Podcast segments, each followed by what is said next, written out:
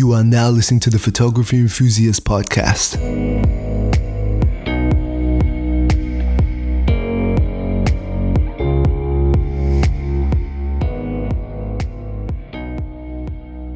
Hello and welcome to another episode of the Photography Enthusiast Podcast. As always, I am your host, Daniel Lee, or Photos by DLWE. So today we're going to be talking about what to buy after you get your first camera. This can be a bit confusing for some people. People do end up wasting money. So I thought it would be a good topic to cover for those out there who have just, you know, got a new camera recently or their first camera and are new to the world of photography. As always, we're going to go over some news and what I've been up to. So started off what I've been up to. So today at the day of recording, which will be a few days before release, I just started a new job. So, you know, new experience, that sort of thing for me outside my comfort zone outside my house because I'm no longer working from home. So that'll be a bit different. It has been a bit more of a challenge in this sense to record the podcast because obviously before I could record it before work on my lunch break, heaps of different options. Whereas now, because, you know, I have to leave the house, it makes it a bit different.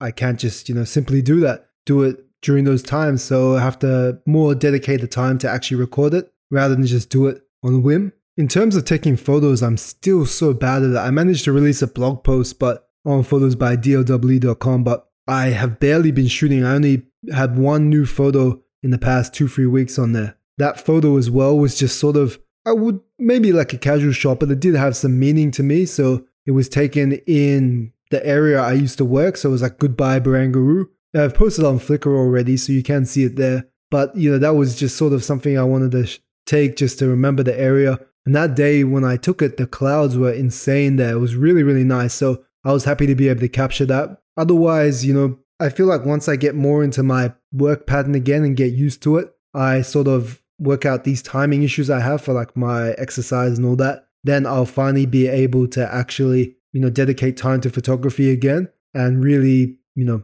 get back into it because I do miss it. Do miss getting out taking photos, but it's just, you know, inspiration. That's where it always comes down to inspiration and time. Now, there's not much else you know, I can cover for personal updates, so we'll jump right into the news. Now, the first one, there's no official article attached to it. I'm just going to say it. So, according to Nokishita, which, you know, release pretty much factual stuff, they're not really rumors, Canon is going to release a 16, sorry, 14 to 35 f4L next. It's been registered, and uh, the fact that it can have an attachable lens hood seems to hint that it can take front filters. So it sounds like this lens is going to be sort of a competition for the Nikon 14 to 30 f4, which is also, you know, a wide, very wide angle zoom, but it can still take front filters, which to me is a massive thing. I don't know, I'm just not really sold on rear filters, not the quality of them. I think you can get good quality ones. It's just if you want to change them in the field, you're going to have to take the lens off in the field, you know, and ex- potentially exposing your sensor to any dust and that sort of stuff. Not to mention, I'm always just paranoid that something can go wrong and that could come off and end up hitting the sensor and damaging the sensor. So that's sort of where, you know, rear sense uh, rear filters aren't really for me. I think if you're shooting Canon, the best sort of option in that case would be if you're using an, a really ultra wide angle EF lens that takes that doesn't take front filters because they do have the EF to RF adapter that can take ND filters. So that would be sort of like the best middle ground between them. Otherwise, you know, I keep telling myself I'm only going to go for primes, but I don't know how feasible it is for someone to release a 16 millimeter or 18 millimeter prime native in RF. So besides, you know, if Samyang do port that lens over, Sam, I'm still hoping. Back when I was shooting Sigma, I think I mentioned I'm um, Sony Sigma did have a bunch of full frame mirrorless patents, patents, or however you want to say it. That one of them was a 16 millimeter f4, I think, which would be nice and small theoretically, and it seemed to be small from that design thing. So if that one gets made, that could definitely be a lens for me, but whether it would come to Canon right away, who knows? People always wanting to know when these, you know, third-party lenses are going to come to RF mount and Z mount. In one interview, Sigma said it takes usually roughly around three years for them to design a lens for a mount and system. Now, considering that the RF and the Z mount are around three years old now, coming up towards the end of this year will be three years. I'm hoping we get to start see some now, but I'm sure that COVID is probably, you know, put some issues with that plan and maybe longer. But, you know, considering they do have these DN lenses for both L mount and E mount, I'm hoping it's just a matter of getting them to work with the new AF protocols for both the RF and the AF mount. But onto the actual news, which funny enough, the first one isn't something that's been officially announced, but there's been a report that has released that Nikon will be releasing a ZFC, which will be a retro inspired 1000 US dollars ASPS-C camera. So if you remember the Nikon DF, that old full frame retro looking camera,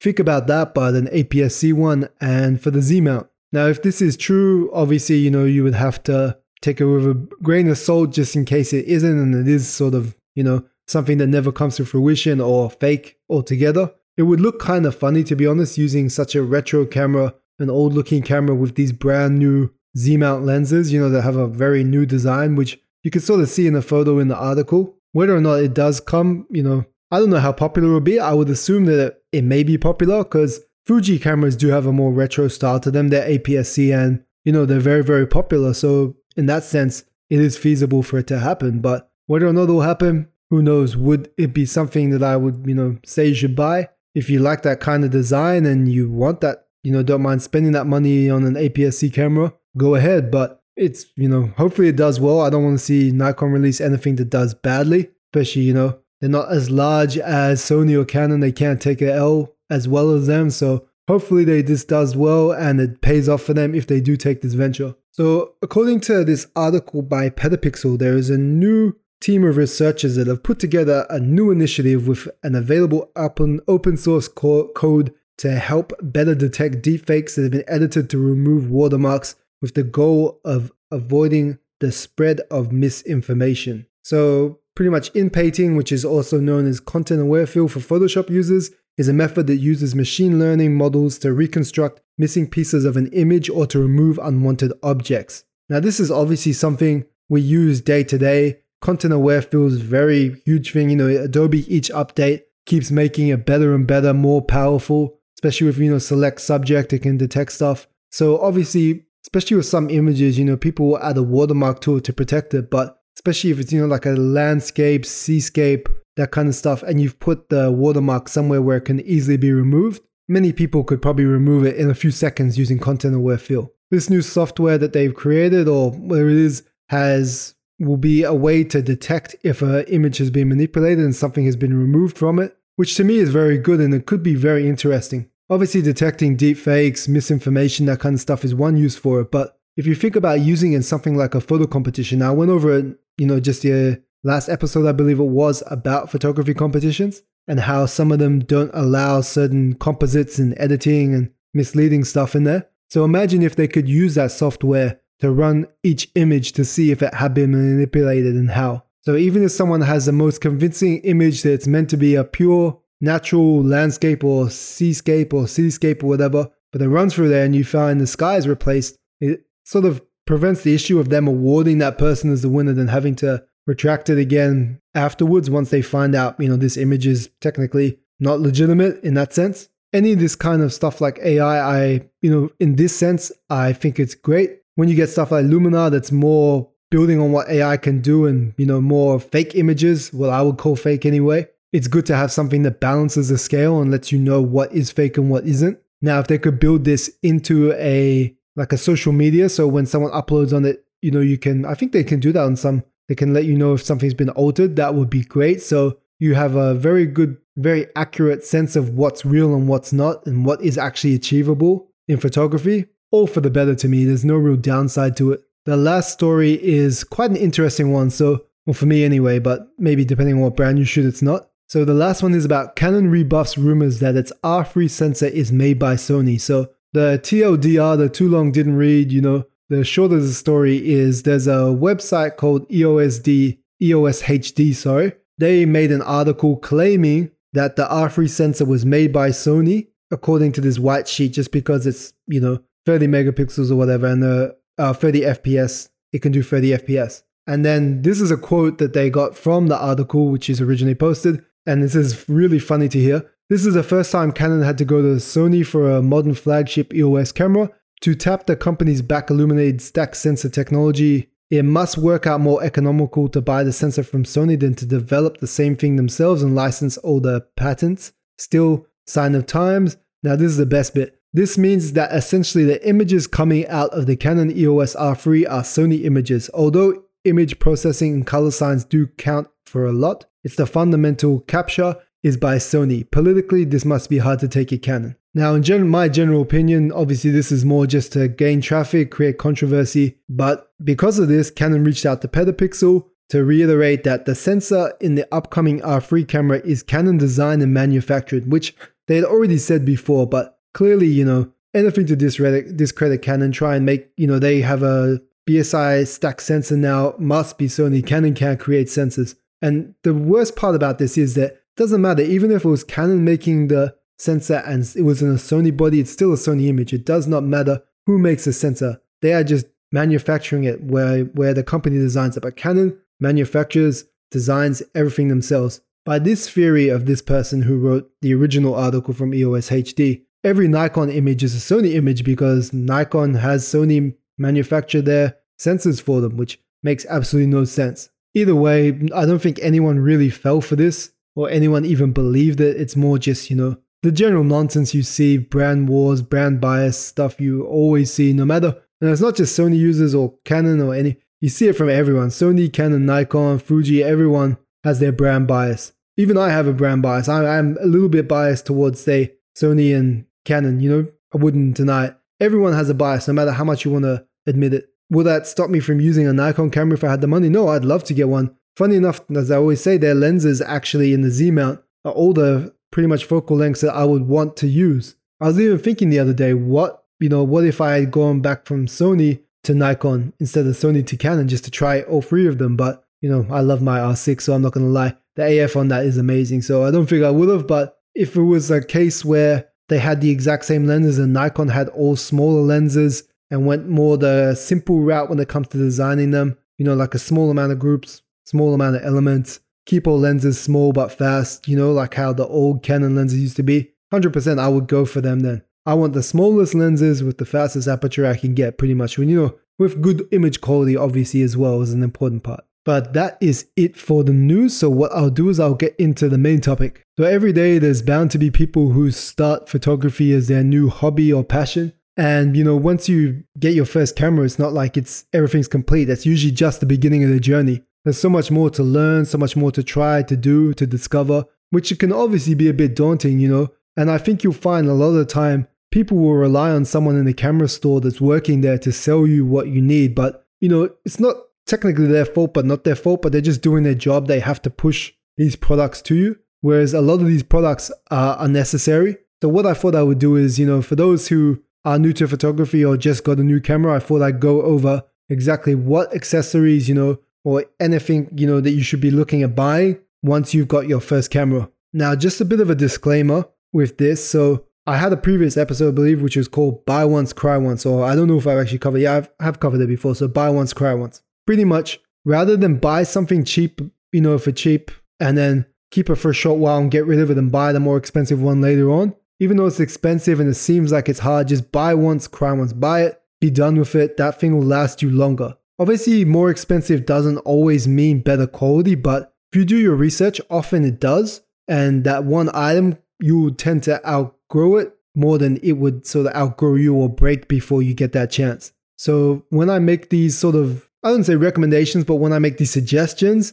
of, you know, what to spend on what or what ones to get, it may seem like I'm picking all expensive ones, but A, I am not sponsored by anyone. I have no affiliations. B, it's just my recommendation. I always believe in buying the better item once rather than keep buying cheaper, you know, items that'll break and aren't as good. So the first thing, obviously depending on what kind of genre you shoot, depends on what you should look at buying, but a tripod is a very good thing to buy, especially if you're into landscapes, cityscapes, still life, product photography, that's pretty much going to be an essential item for you. Now, when it comes to types of tripod, generally for photography, you want a ball head. Pan heads are more for video, but ball head is the way to go. And you you know, most people when they first start photography, I think everyone's owned it. It's that same generic kind of eBay cheap one. I don't know. I think they sell them at Walmart in America as well. That same cheap one that's like very limited in its movement, pretty much pure plastic. It's useless. It's not worth buying, to be honest. If you're serious about your photography and you're going to stick to it and commit to it,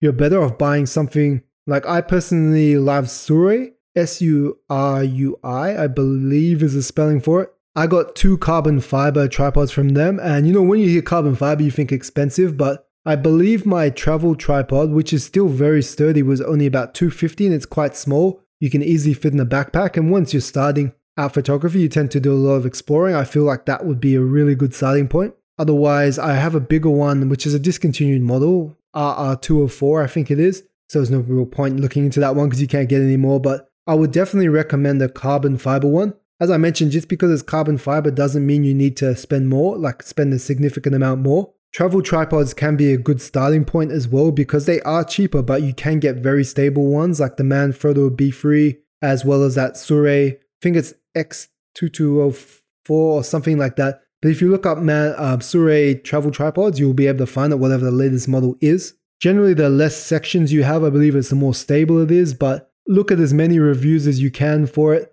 Like that travel tripod I have from Sirui, that one, you would expect it to be not as stable as it is, but when I was in Singapore near the Gardens by the Bay, I was on this wooden bridge and I was trying to do a long exposure of Marina Bay Sands. And I was actually quite surprised because it was like a 20 second exposure and there was kids running back and forth on the wooden planks. But then the image was still so sharp, it was still so steady. But it is known that carbon fiber does absorb vibrations that better compared to aluminium. So, you know, that's another reason why I would mention getting a carbon fiber tripod. And, you know, even if you spend up to 500 AUD or I don't know how much that would be USD, it does sound like a lot for something you may not, you know, feel like you need to spend that much on. But if you get a good quality tripod and you take care of it, they can last you easy 10 years or more. The next item, which is a bit of a controversial one, is filters. So when you hear, you know, filters aren't needed, it's a very sort of broad range. It's a bit too broad. So usually when people say filters aren't needed, they're referring to UV filters, which are pretty much do nothing for your actual image. They're just to protect the front element. Now a lens hood can also protect the front element if you to say drop your lens or bump something on the front. So really, if you do really insist on getting a UV filter to protect the front of the lens, it's something you know you feel like you must do. Then you have to understand how much you spend on it is how much it's going to affect your image quality. So if you get just the cheapest one, just something cheap to protect the front element, don't expect your images to still be sharp because they're gonna it's gonna reduce the image quality and the sharpness. Especially if your lens is a kit lens and it's not that sharp to begin with. You're wanting to look at say like the Hoya HD Pro, those kind of ones, which are usually gonna set you back honestly close to 100 AUD or I don't know how much, you know, 70, 80 US dollars. So that's why you're better off just, you know, not going for them and just relying on the lens hood. But, you know, it's up to you. It's your choice. Don't listen to me. If you damage your lens, it's not on me. The type of lens filters I would definitely recommend are not only square filters, square is the way to go, to be honest, but you'd want to get ND filters, especially if you're into landscape, so you can slow down your exposure. Long exposures are something very nice and aesthetically pleasing, for me anyway. I think for most people. So if you want to do long exposures, then you definitely need ND filters. People like NiSi, they do a really good kit the V6 Pro, V6, I think it is V6 or V6 Pro is the one I have. It's like a kit that comes with the holder and a CPL built into it, which is, you can remove it, but it's a really, really good kit. And the benefit of having a circ or square filter, sorry, over circular is you'll generally get a lot less vignetting from what I found. And also, you just need to buy the adapter rings, which are cheap, only like 10, 15 bucks and then that adapter ring attaches to the holder. So you just buy one filter. Whereas if you're gonna buy it, say you have a lens with a 67 millimeter filter thread, 77, 82, you need to buy three sets of filters or step down rings where it's more hassle. Just go square. Square, honestly, the way to go. But when filters, they're definitely something to look in getting if you do landscapes, cityscapes, that kind of stuff, anything with long exposures. Now, if you're a portrait photographer, lighting gear or product photographer, lighting gear is another thing that is very important and something that could really benefit you to get next after you get your camera. Now, depending on what you want to shoot, you can get anything cheap, say like a Yongnuo YN 362, which is a LED RGB, you know, strobe handheld light. So light stick, pretty much. Sorry, forgot the term for a second there. It's a light stick, so you could use that. That is one good option to use. Otherwise, with flashes, they uh, do have their advantages, but I would personally recommend a strobe. And you probably think strobes is going to cost you a lot of money, but you have ones like the AD100 and the AD200 from Godox, or I forgot the name of the brand in America, They're sold from Adorama Flashpoint. That's it, Flashpoint. If you get those, I'm not sure how much the USD pricing is. Say like the AD200. It's significantly more powerful than a um, speed light. You know, like a small flash you can attach to the top of your camera. But it's only about it's 500 AUD, I believe, which I think would be maybe around 300 USD. I'm guessing anyway. This thing will last you a lot longer and it's a lot more powerful. You can use it outdoors, overpower the sun pretty much with it. It's a lot better value compared to a flash. Like as soon as I got my AD200, I sold all my flash gear. If you want to do stuff like bouncing flash and have it on camera, obviously you can't do that with that, but you'll always get better lighting quality if you take the flash off camera. So that's where the AD200 and any strobe will come in. The next up is editing software. So depending on what brand you use, this may affect it because if you use Fuji, from what I know, Photoshop is no or Lightroom is does not work with Fuji files and their colors, but it's definitely editing is often where you'll see a big difference in your images. Some people think editing is cheating, but you know, can go back and listen to an old episode of mine. Every single image is edited. There is no such thing as the only time, you know, an image isn't edited if you shoot a raw image and then convert directly to JPEG with zero adjustments. That is not an edited image. If you shoot in JPEG, it's edited. If you edit it, obviously it's edited. But editing software is quite important. I personally have the photography pack from Adobe. You know, when it comes to the actual power of the RAW editor, Lightroom versus Capture One, Capture One is a more powerful RAW processor and the quality of what it does is better. But just for the like ecosystem and the interface, user interface, I prefer Adobe. I'm more used to it. It's what I've used for so long. I know Capture One's better, but I'm just used to Adobe. And plus, I do majority of my stuff in Photoshop anyway. So, you know, I need Photoshop. So I'd be paying for that anyway. So I might as well just use Lightroom for everything. On the topic of editing as well, editing classes, I see a lot of people online selling editing classes. Now, there's ones like Phlearn, which, you know, he's a Photoshop expert, as which would be worth paying for if you want to learn more and you need that help and the free videos on YouTube aren't helping you. Otherwise, you know, paying for it, it's always up to what you're comfortable to invest in. I never paid for editing classes. I just watch free videos on YouTube and practice makes perfect. Shoot more, edit more, learn more. But it really comes down to what you want to do. I, as I said, you know, I've never paid for it, but you know, if I really wanted to learn Photoshop more in more depth, I think I would go to someone like Phlearn, or I think it's Pix Imperfect, Pix Imperfect. And the last one, but most important maybe, would be a second lens or a third, second or third lens. The reason why I think this one should be held off a bit is you should be looking at what you want to shoot and what focal lengths you like. Now, most people go to, you know, generally, most people get an APS-C camera as their first camera. And then their first lens or first lens after the kit lens would be a 51.8. Now, which that's like an 85 millimeter on uh, a APS-C camera. What you would want to do is really use that kit lens, figure out which focal lengths you like best, and then pick your next lens based off that. There's no you should get for this you know, most people will suggest to get a cheap lens, you know, because the 5180 is cheap. But like I always said, for me, buy once, cry once. What I did is my,